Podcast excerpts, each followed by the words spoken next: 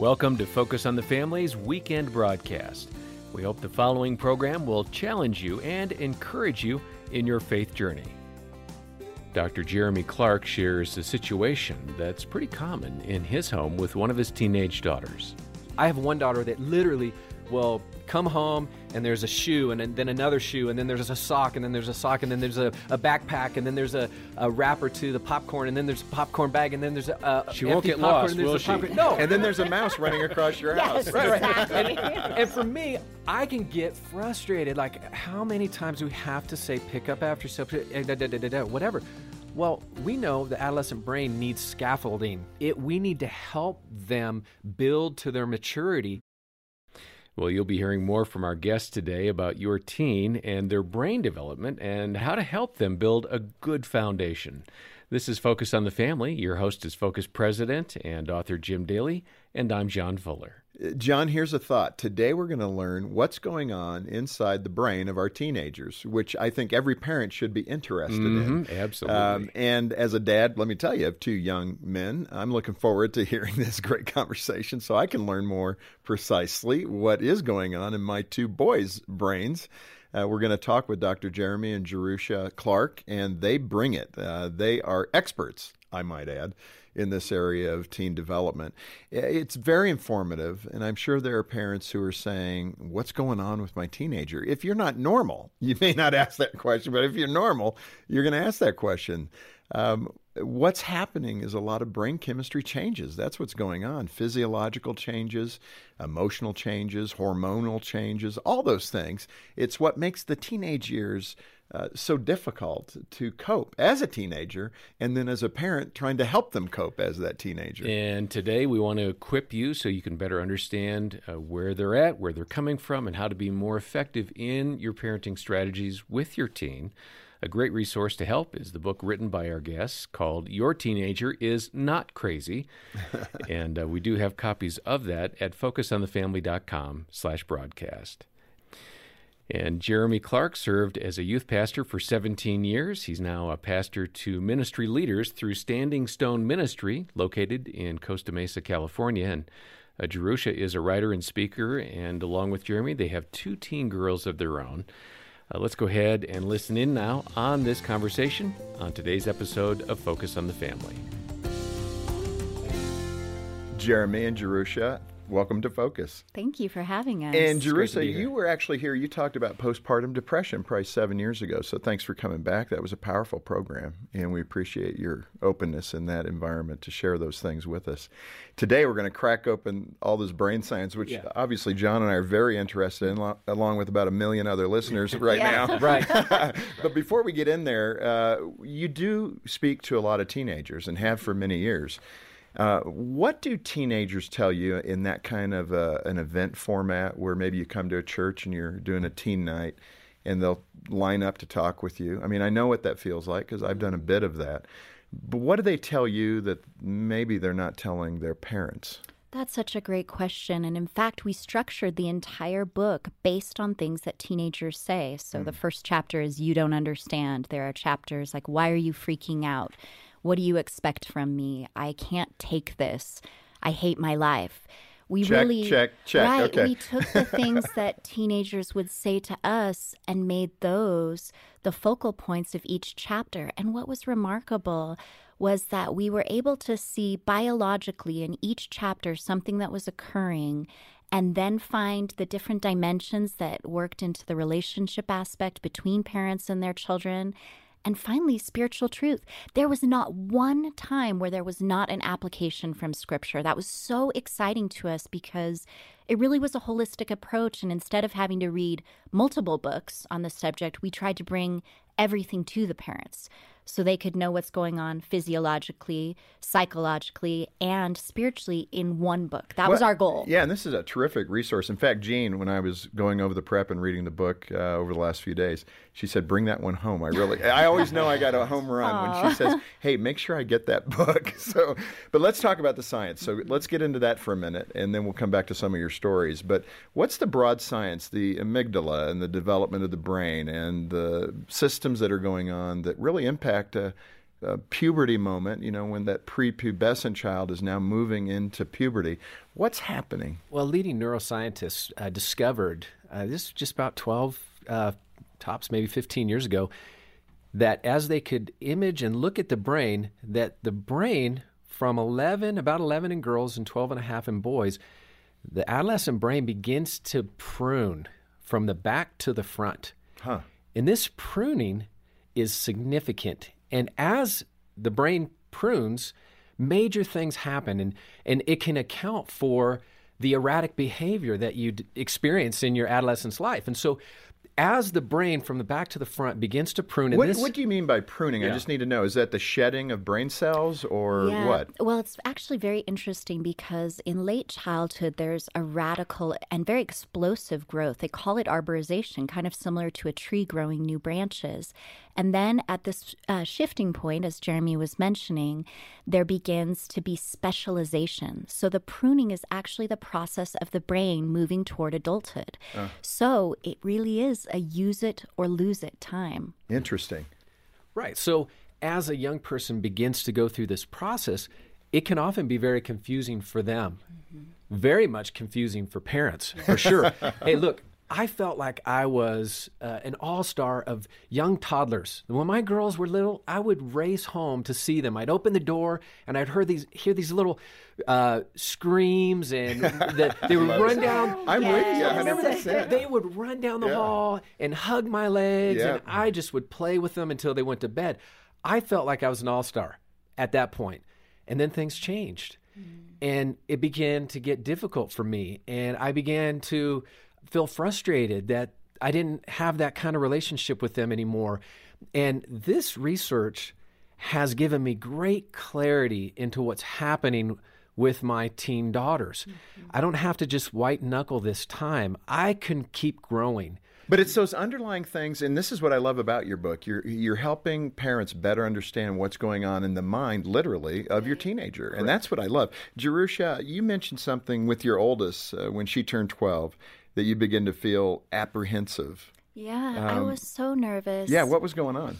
Yeah, I, I mean, though Jeremy and I had worked with teenagers for many years, I started realizing how fearful I was of the teenage years. People make such a big deal of how difficult it is and, oh, you've got teenagers now. And I realized I was dealing with a lot of fear, and I had to take that to the Lord and ask for help um, and peace. And one of the ways, because He's wired me to investigate and be curious, that's one of the reasons that I jumped into this research. I needed to know because I didn't want to just try to get through these years. I wanted to actually enjoy them as much as possible. What did you, I mean, again, some people listening don't have a relationship with the Lord. It's one of the mm-hmm. great mm. things I appreciate about the radio program, John. Yeah um, not everybody is there. Describe what that means when you pray to the Lord. What did you actually um, receive back that began to give you greater confidence, that your fear began to dissipate? What was tangible in that regard? Yeah, I'm glad you put your finger on that. And just to let you know, in the book, we very much try to um, bridge the gap between those who maybe have had a relationship with God for many years and those who currently are questioning or um, certainly teenagers will make yes, you question your that relationship is absolutely with the Lord. True, uh, but with regard to my own relationship and how that worked was I was beginning to feel that kind of pit in my stomach, um, uncomfortable, nervous feeling, and when I take my cares and lay them down and say, I can't do this on my own. I receive God's peace. And that is profound. Um, it's, mm. you know, exhibit A for evidence of a relationship with God actually changing things because it does. I, I genuinely felt as He took those cares from me as I let them go. And it's hard not to keep going back and grabbing him again. Um, but as I let those go, I did experience, he calls it the peace that passes understanding. Because yeah. there's really, it doesn't make a lot of sense when it comes to teenagers. You would think, yeah, I need to be afraid. But it's a, you said it very well. It's the shalom of God, the peace mm, of God. Yes. And that's what so much of the world desperately needs, especially in parenting, because yes. there is a chaotic world out there but it is the peace of God that allows you to get through so much of this. So if you're, mm. man, if you're struggling, you don't know what to do, and you don't have a relationship with Christ, call us. Talk to us about that today. That's kind of the bedrock. We can help you with your family issues, but if we don't introduce you to who Jesus Christ is, man, we have missed the mark. Mm. So do that. Uh, be bold enough to call us today and talk to our counselors, talk to our phone folks about what it means to have a relationship with Christ. Let me come back now to parenting teens, which should drive you to a relationship yes, with Christ. Certainly. I keep joking about that, but it's so true. Um, you break the book down into multiple segments, like you said. One of them is a statement, John, I'm sure you've never heard in your household, you and Dena, from a teenager, leave me alone. I think that may have been just the other night. One of my boys oh, it's may been, have said that. It's been that, that long for you? Would you just leave me alone? Twice this morning I heard it. And then what do school. I do? I go tickle them because yeah. I just think that's fun. I do the opposite. But what is a teenager expressing when they're expressing, leave me alone? Yeah.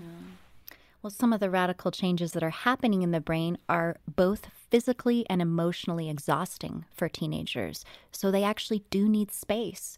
And as parents, I think it's important to recognize that. I kind of downplayed the physiological aspects that were going on, but as I researched them, as Jeremy and I discussed them, we realized we do actually need to give our kids space. And this is where the important principle of discernment comes in, because there are times that we need to push in and not allow our kids to push us away.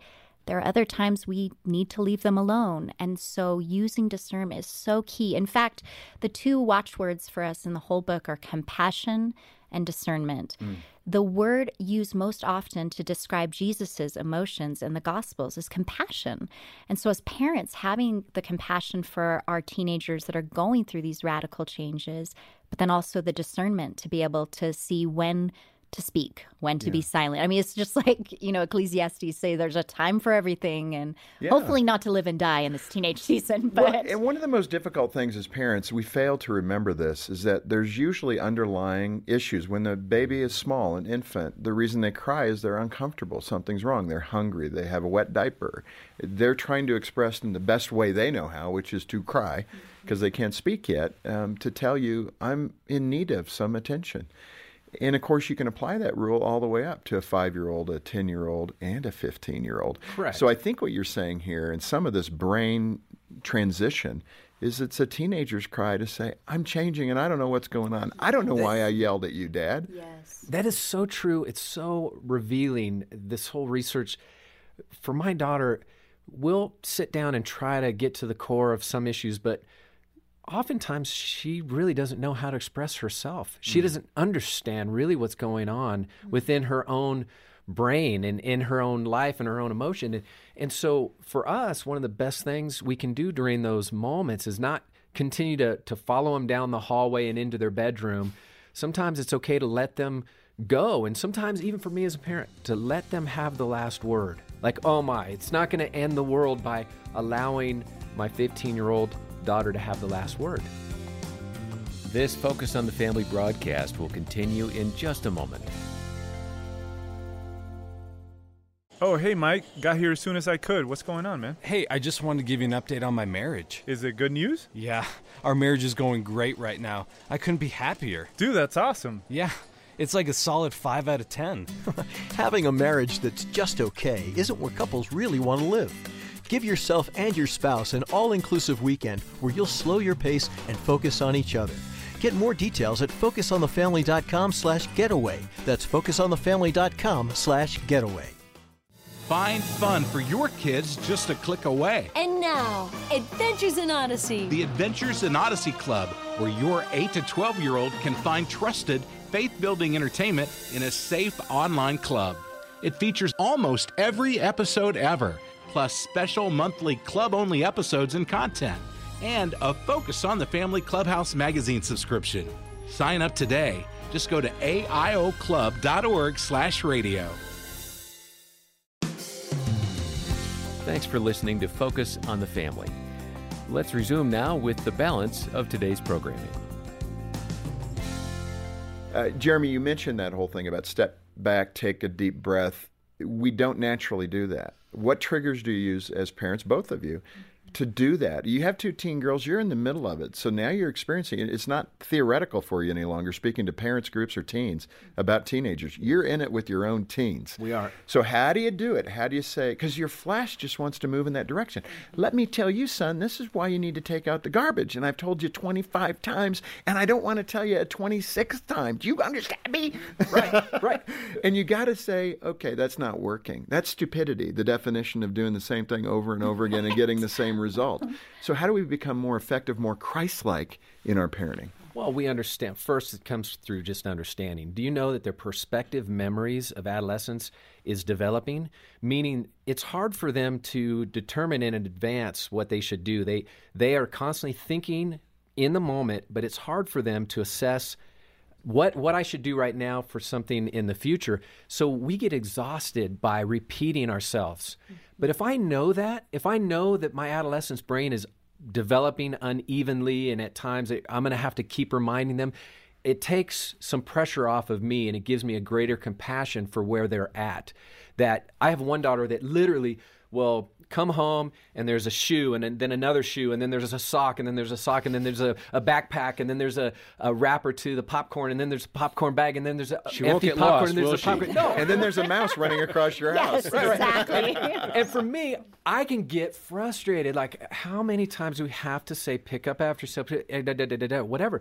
Well, we know the adolescent brain needs scaffolding. It literally it we need to help them build to their maturity mm-hmm. and something that we often say to one another like i have the most incredible partner right here my wife and we are in it together married 18 years and we say better together uh, it's me and you against the world it's me and you even against our kids at times but we say we say hey you have an adult brain use it we have parents have the ability to be mature, to be well seasoned, to hold their emotion, to let the arc fall, to rise, get frustrated, but let it fall. We can we can be mature and not enter in. So we we want to rise above.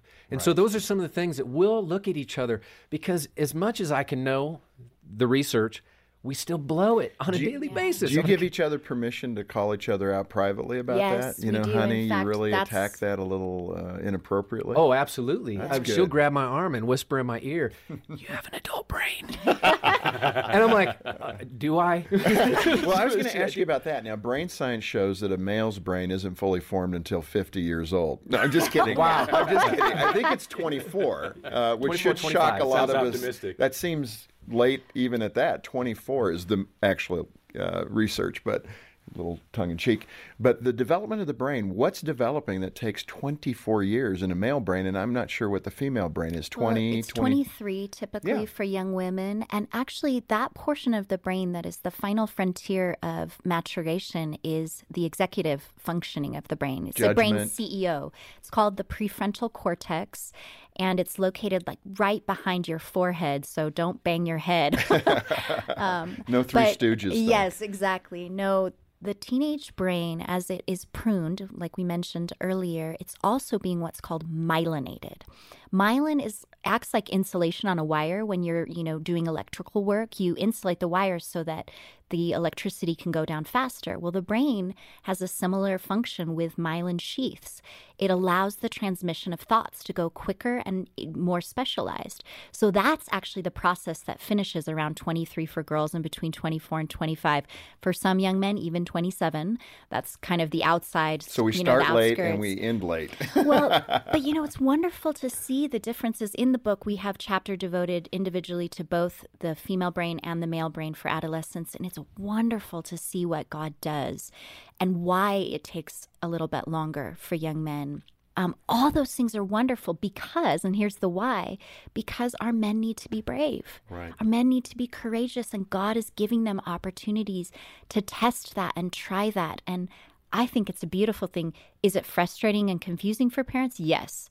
Can we have greater discernment and compassion, understanding these things going on? Absolutely. So, I, think what Jeremy was pointing to is that it doesn't remove the parental emotion. We're still going to feel frustrated and confusing, but we can choose not to go with those emotions. That definitely describes the boy's brain. Um, let's give the girls some due here. What's happening for the teenage girl with her brain development? Uh, in terms of size and other things. Yeah, well, one of the most fascinating things is that a girl's brain, um, the increase in progesterone interacts with a stress hormone called cortisol. So, when a stressful thing happens in a girl's brain, the progesterone in her brain makes it more difficult for her to calm down. Oh there really is a reason why girls tend to have more drama than boys. So, as a parent, one of the things that you can do is allow the girl to calm down. Um, say, you know, give her some space, allow her to go in her room. And as Jeremy mentioned earlier, don't fuel the emotion. Let the emotion rise and fall. Right. Eventually, it takes about 30 minutes, they say. Right. So, not the 90 second thing. No, no, yeah. for, the, for the calming down, because once cortisol is released in the brain, it takes a while for uh-huh. it ah. to come down. In fact, in both girls' and boys' brains, um, the reaction is inverse to adults. So, whereas our brain as adults releases a chemical called THP to counteract cortisol, in teenagers, THP is ineffective.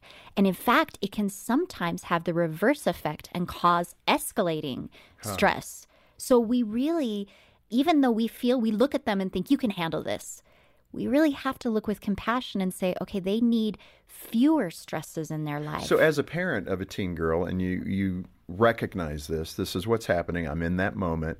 What's a good thing to say? Let's take a break for 30, 45 minutes and then let's uh, talk about this again. Yep. Don't continue the conversation. Don't minimize. Try to empathize. So, for instance, one of the stresses that may come up is there's a huge zit on her forehead before homecoming.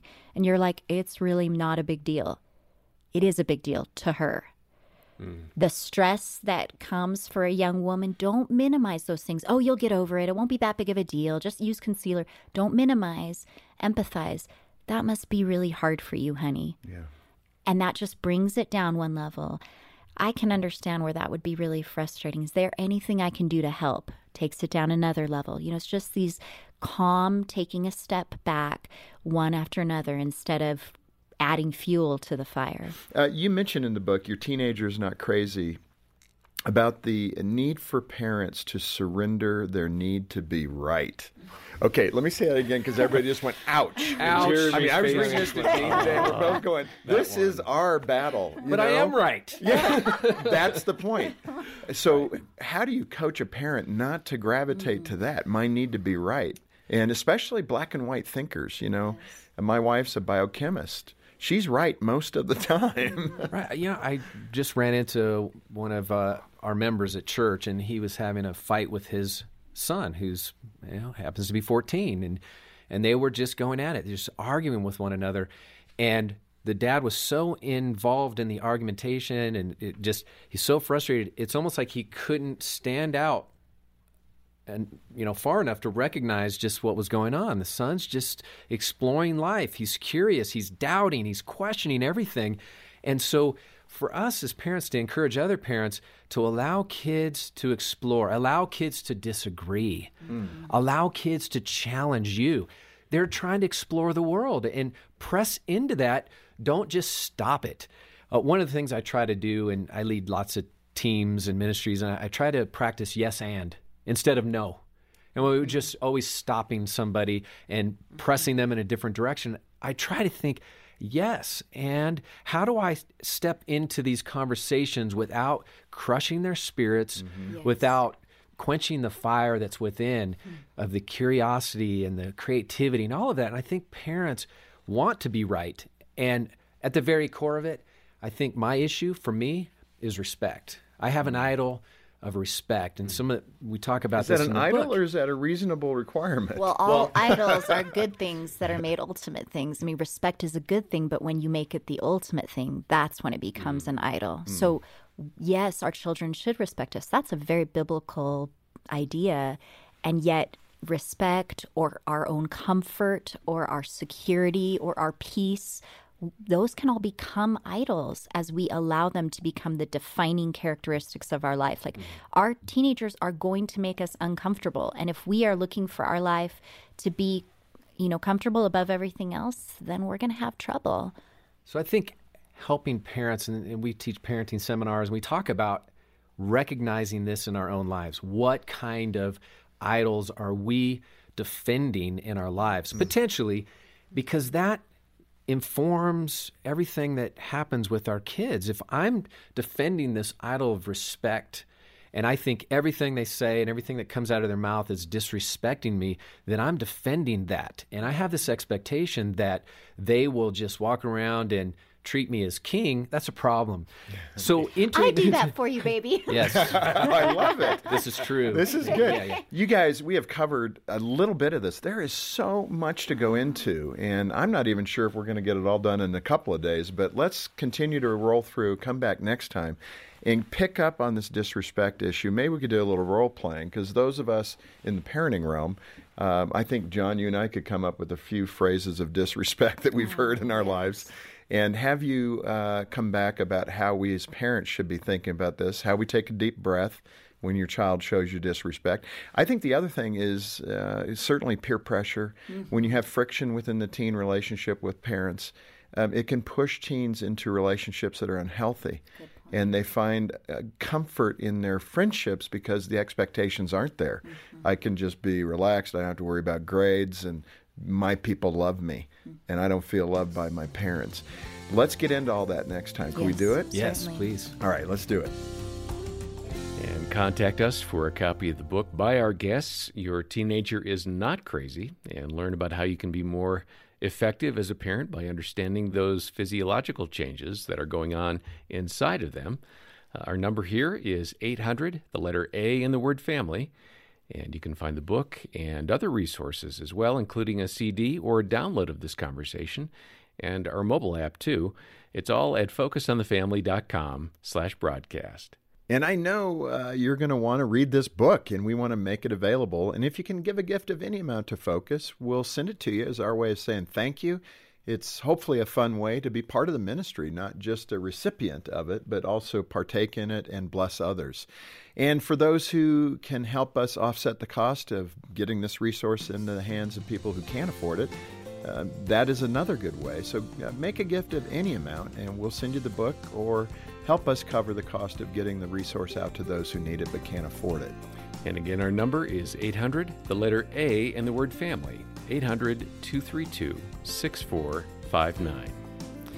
Well, thanks for joining us today for Focus on the Family. On behalf of Jim Daly and the entire team, I'm John Fuller, inviting you back as we once again help you and your family thrive in Christ.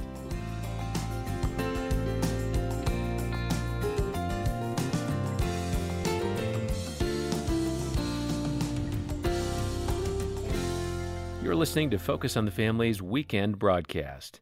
We'll take a quick break and then return with the second half of this program for your family.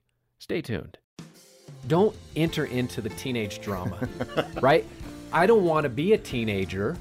I don't I lived through those years. I don't want to go back to those years, but so often I find myself walking away from an argument that I took the bait, I ran into it, and I walk away thinking, "Why did I do that?" Well, so many of us as parents can relate to that very scenario. I took the bait, and today Dr. Jeremy Clark and his wife Jerusha are joining us again on Focus on the Family to help you avoid taking the bait. Your host is Focus author and president Jim Daly, and I'm John Fuller. I love all the fishing analogies there, but uh, John, last time we heard the first part of a great conversation about how we can understand what's happening as our teenagers' brains uh, grow and develop. And it is really enlightening. If you missed the broadcast last time, get the download or hear it online. Um, you can also Download the app for your smartphone. Great ways to listen to the whole library of Focus on the Family. Uh, one point we made with our guests is that the male brain is not fully developed. Now, wives and moms are going, Of course, I knew this. but the male brain is not fully developed until somewhere around 24 to 27 years old. And for girls, it's about 23. Okay, let's hear it for the ladies. Mm-hmm. Uh, so when you're looking at odd behavior or things that just don't add up, um, it might be because they're not there yet. And I'm definitely seeing it in my two boys. I mean, every year there's greater maturity. And believe me, we're grateful for that. As parents, uh, we can better manage our emotions knowing that there is a horizon of development. And that's what we want to inform you about today. Yeah, and our guests, Jeremy and Jerusha, are living right there. They've got a couple of teen girls. Uh, Jeremy and Jerusha write together and have this book, Your Teenager Is Not Crazy, and we have copies of that at focusonthefamily.com slash broadcast. We're so glad to have this couple back. Uh, Jeremy Clark was a youth pastor for 17 years and now reaches out to ministry leaders through Standing Stone Ministry in Costa Mesa, California.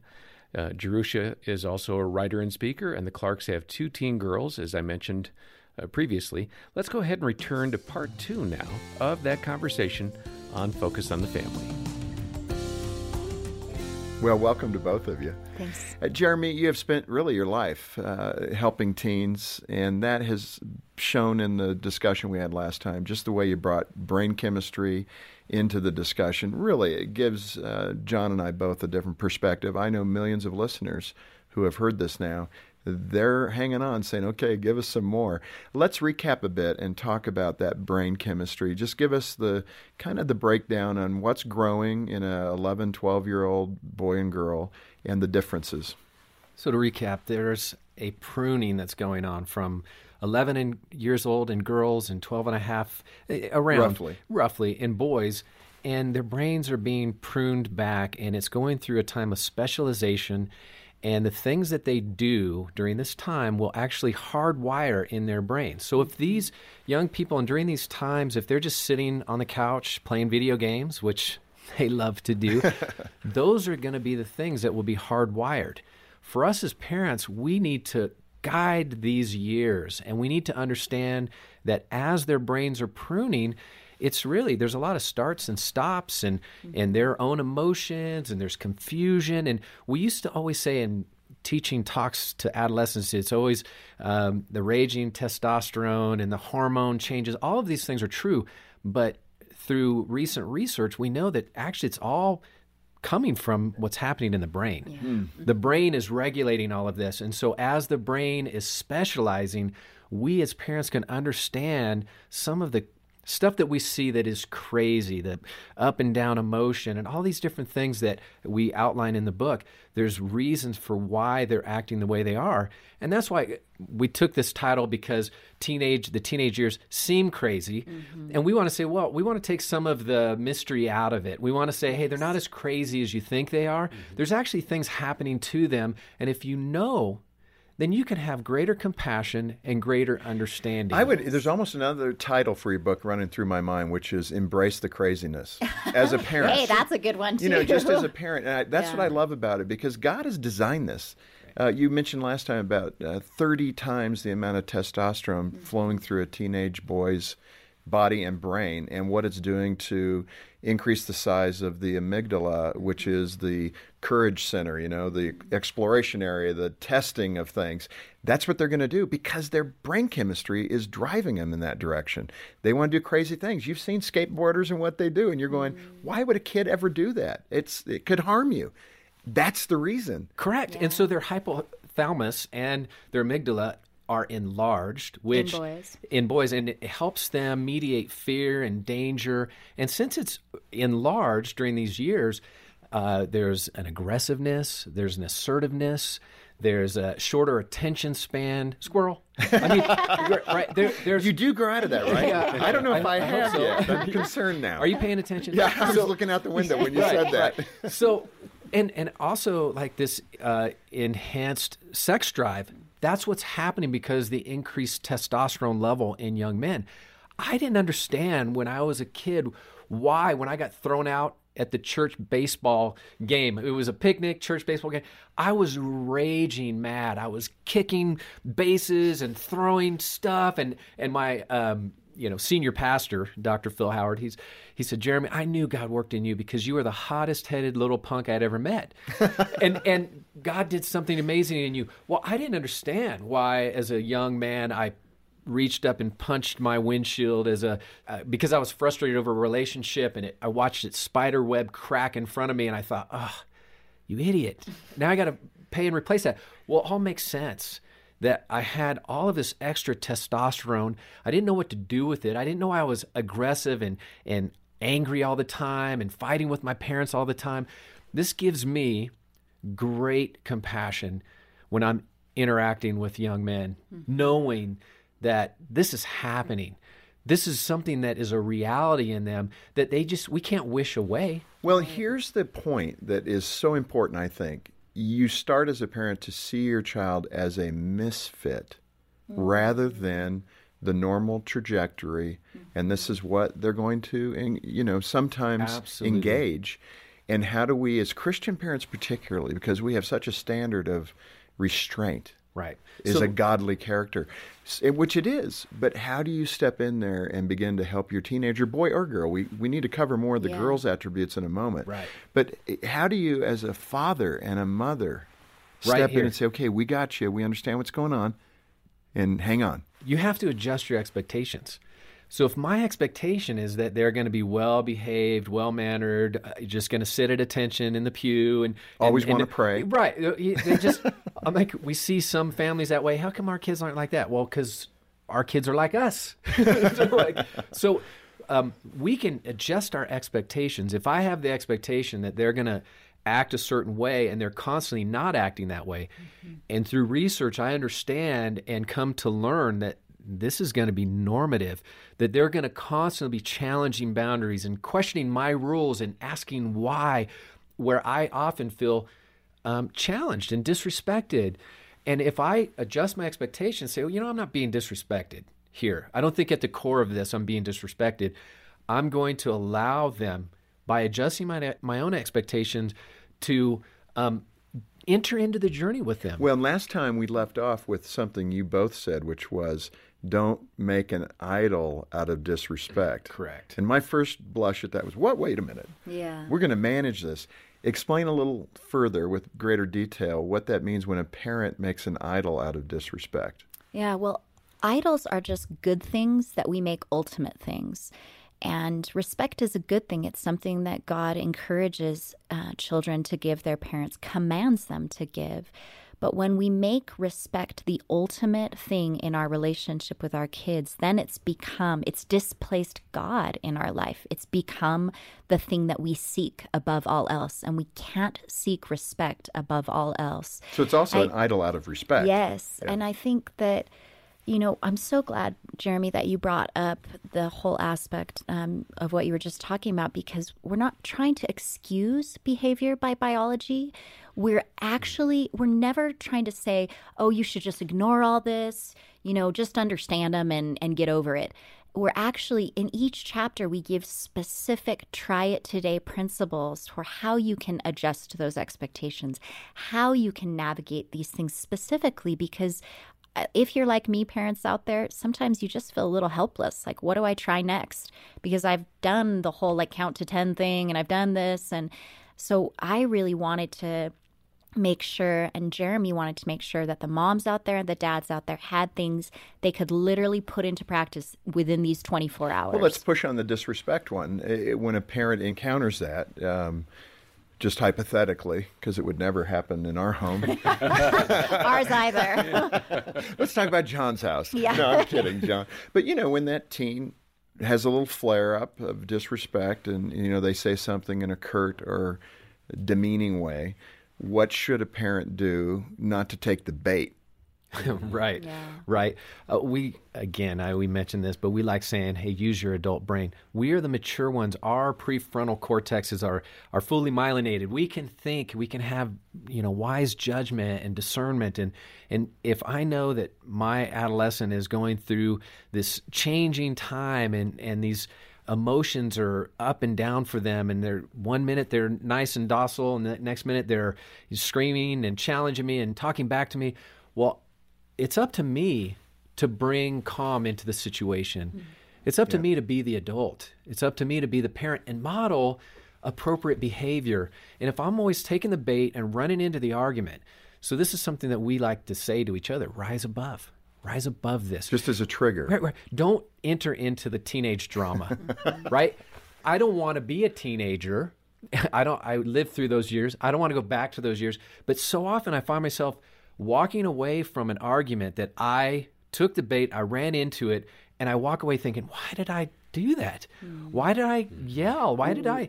Why do we equate this thing, and this is a humorous way to look at it, that if we're having this struggle with our teenager, that somehow, and I think moms do this quicker than dads that disrespectful teenager is on his way to being a car thief. Yes, right, right. Like, they're going to get pregnant. They're going to this. Yes, you know that's totally. Gene and Eileen and Peg going. Do you know what he could turn out to be? Yeah. go, they call minute, that wait. catastrophization. It's actually a psychological principle, and you're absolutely right. Catastrophization. Women, catastrophization, and women tend to struggle with this more. Uh. And it's absolutely true that you take a thread and run with it. Another very specific thing that you can do when you're encountered with those disrespectful comments is that you can say what you want to say in as few words as possible. Because, as a rule. Yes, teenage yeah. brains respond best to shorter, more frequent conversations. Don't get into a big like explanation of lecture. what this and that. Right. Yeah, even if it's not a lecture, even if you're just trying to, you're really trying to explain, you're not trying to lecture their brains can't take it in. Use as few words as possible and make those words count. That is so, a great rule of thumb. You know, for instance, if you have a teenager that says, it doesn't matter. Why do you even care? Instead of going on and on about why you care, just say, just say, if you would like to understand more, I'm more than happy to give you some reasons. The reality is, they don't re- usually want those things, but then you've offered an invitation to greater relationship. This Focus on the Family broadcast will continue in just a moment. When a woman discovers her husband's struggle with pornography, she needs a practical plan. The latest book from Focus on the Family, Aftershock, by professional counselor Joanne Condi, will help you through the seven steps of self care, and you'll learn how to deal with the emotions involved in the discovery of your husband's addiction. Let Joanne Condi's timeless wisdom give you hope even while you're in your own season of Aftershock. Learn more about Aftershock at focusonthefamily.com slash store. You've read accounts in the Bible of how Christ impacted so many people, but we really know very little about the lives of those early followers of Jesus. The Chosen, I Have Called You by Name, imagines what life was like for those who followed Christ. Based on the widely acclaimed TV series The Chosen, this Focus on the Family book by best-selling author Jerry Jenkins brings color and depth to the people surrounding Christ. You can find out more at focusonthefamily.com/chosen. Thanks for listening to Focus on the Family. Let's resume now with the balance of today's programming. I'm sure a lot of Christian parents are in that spot right now where their teenagers are now wanting to be with their friends more than they want to be at home, hang out. Some of that's going to be natural, mm-hmm. but when it's unhealthy, when they're finding that they love being with their friends because the expectations are low, or they're now getting into behavior that is risky. It could be premarital sex, it could be uh, mm-hmm. drinking, drug abuse, whatever it might be. That my friends don't condemn me for stepping beyond the boundaries. All I get is a hassle from you, mom and dad. Um, speak to that environment where now it's becoming serious. And some of it, as a parent, if we're honest, it's our fault too. Yeah. And we have pushed them out the door at times. We have. I think the tendency, and this is where parents often don't grow as their children grow. Mm. When they're young, we have to set good boundaries because if we don't, they'll run out into the street, get hit by a car, they'll put their hand on the stove. We have to box them in. Where we get uncomfortable is putting the walls of the box down. A senior pastor I work with, uh, Dennis Keating, he likes to say, by the time a, um, a teenager is 17, all four walls of the box should be down based on the teen, of course, and based on yeah. your own experience of their maturity. That's preparing them for adulthood. Correct. And we are so uncomfortable as parents to put the walls down, to let the walls down, to give more and more freedom. Do you know what they could do with that freedom? Jeremy, do you know what dangerous. could happen? yeah, but it's, it's true. You, That's what correct. moms and dads are thinking. Well, so how do they adjust that? Maybe okay. hearing a little bit about the biology will kind of help parents because the social brain is developing during this time. And as Jeremy mentioned before, the brain um, develops unevenly. It's in fits and starts. And so the social brain continues to grow during this adolescent period. But one of the primary things the social brain does during this period, and by social brain, we just mean the brain structures that are involved. It's not actually a part of the brain, it's kind of the overall, um, these different brain structures. Um, one of the things that is happening in that part of the, those parts of the brain is a push towards peers, God designed it this way. God designed it this way so that our kids would leave the nest. Mm. If we squash that entirely, we're doing ourselves a disservice. I truly believe that this is one of the reasons that our children, our adult children, emerging adults are not leaving as early as yeah, they did in the past. Bloomers or whatever we, we describe them because with. we're trying to um, squelch this maturation of the social brain. We're afraid. Um, one of the things that we address in the book are these fears of letting go of control, but control is an illusion. Only God is in control. Any control that we thought we had as parents is blown out of the water when they become teenagers. We realize how little control we actually have. But in response to that recognition, a lot of us try to clamp down rather than just Exert surrender control, control yeah. right rather than just surrender it to the only one that can handle it i mean i love 1 timothy 6.15 says that god is the blessed and only controller He's the only one that can do this and do it well. I am not a good controller. I'm kind of more like a Nazi when I'm trying to control things. And so I have to surrender that control. Ooh, and so trust. counterintuitive. It is. It's, it's scary. So, and it's challenging and it's scary, but it's also what they need because yes. that time with peers um, and uh, what's so great Jim, is that we don't have to give them a ton of unsupervised time with peers. That's when the trouble really starts. We looked at a lot of research on this, and it's the time when you get a bunch of unmyelinated prefrontal cortexes, meaning teenagers, when they all get together, that's when crazy stuff happens. Bad judgment. So have that youth leader with them. Even someone that's 25 will still have a more fully developed brain and have parents, coaches, um, your kid's soccer coach may be a great surrogate prefrontal cortex for them. Yeah. You know, it's kind of like a safety net. You have adult brains surrounding your kids so that when they branch out with that social brain, they're not falling into oblivion. Well, that is so well said. I love this stuff so much because you guys are hitting it. Um, let's continue that thought into faith and faith development because as you let the walls fall down, uh, you're hoping that's what emerges is a child who is committed to the Lord, who can follow age appropriately as best as he or she can at that age that they go off to college. You know, the statistics right now are very dismaying to parents when they go off to Christian school or a uh, secular school. About 70% of kids will fall away from the faith. The good news is about half of them will come back to the Lord at about age 30. I'm sure, although the, I don't know the research has been done beyond age 30, more will come back to the Lord over the next several decades before they pass away. That's a good thing. That reinforces the Bible where it says, uh, you know, my word will not return void and yes. teach them in the ways of the Lord. And, and when they are old, they will not, in mm-hmm. essence, forget that. Um, how do we set the best environment spiritually to let them thrive and let them make mistakes and allow the Holy Spirit to do His job. All right. You're not going to like this, but teens learn best through example.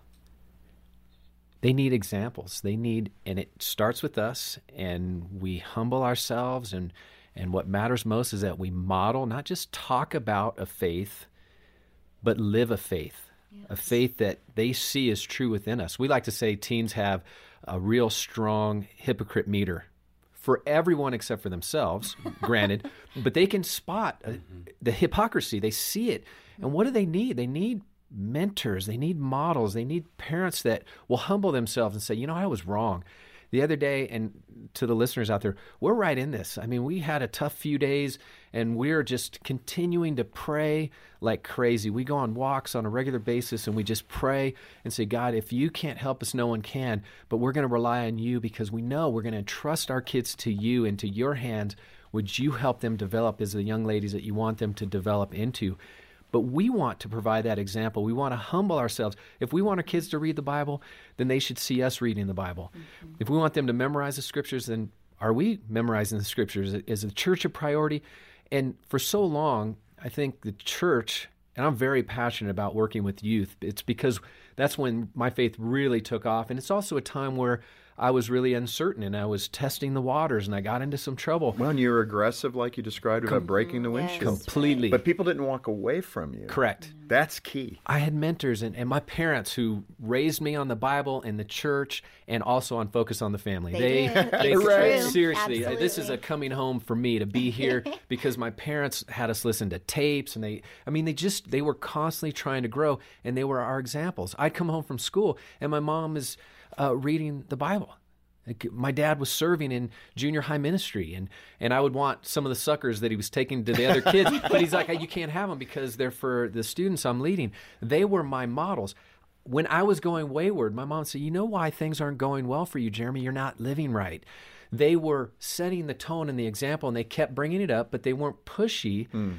And yet, I had um, my youth pastor, Ted Montoya, Tap me on the shoulder. God keeps bringing you to mind. How are you living right now? Hey, come help me in the youth ministry.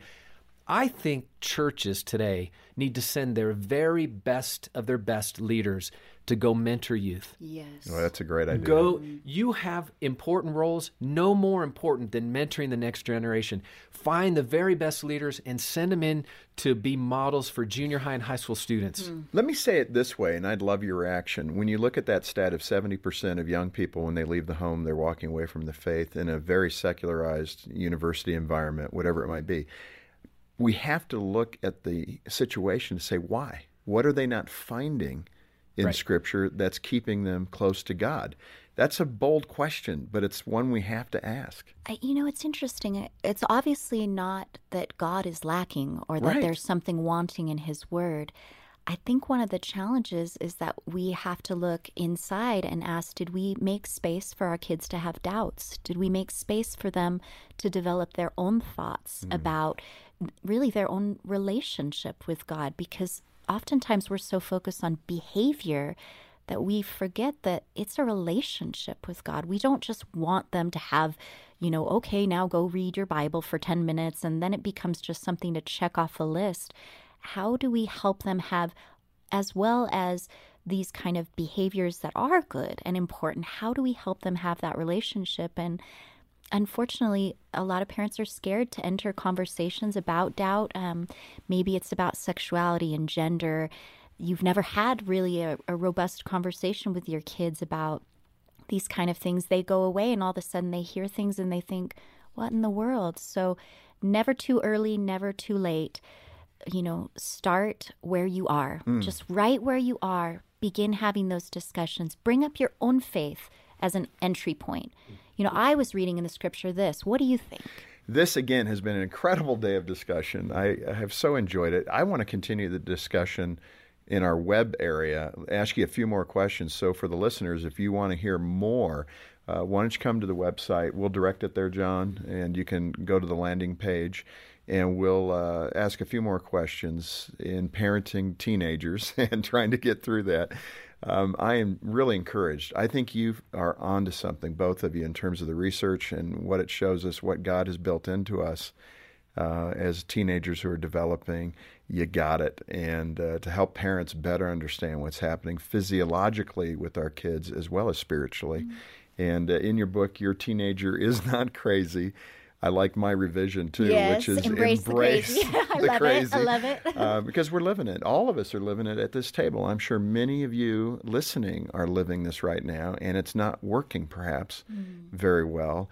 Let's try something different. This is why Focus is here to give you a tool that can hopefully bring that shalom, the Lord's peace, into your home. And that definitely starts with looking at your own you know, your own weaknesses as a parent. And I, I'm pointing the mirror right back at Jane and me because we have those challenges as well. So uh, let's grow together. Uh, you can get a copy of this book. Uh, John, let's make this available for a gift of any amount. Uh, support the ministry so we can help those who need it. And if you're in a good place, man, all the more reason to step into this gap and stand with Focus on the Family to help those, maybe even some of your neighbors who are listening right now uh, be there for them. Do ministry through Focus. Um, I'm committed to running Focus efficiently and effectively. Um, you and your wife, you and your husband, pour into this place so you can do ministry as God sees it mm. into other people's lives. You may not know their name or their faces, but you're helping. Help us help them. We really enjoyed our conversation with Jeremy and Jerusha Clark uh, on today's episode of Focus on the Family. And as Jim said, um, you can donate and get the book from us and help families uh, in a variety of circumstances. Your support allows us to provide hope for real families who need it. Again, the title of that book is Your Teenager is Not Crazy. And I'll also mention another great resource that we have specifically for teen girls. Focus on the Family's Brio magazine equips teen girls to better understand the world around them with a biblical perspective, and it really helps you engage in conversation with your daughter. Contact us to subscribe to Brio Magazine, donate, and get that book by the Clarks. Our website is focusonthefamily.com slash broadcast or our number 800, the letter A and the word family, 800 232 6459. Well, thanks for joining us today for Focus on the Family. On behalf of Jim Daly and the entire team, I'm John Fuller, inviting you back as we once again help you and your family thrive in Christ.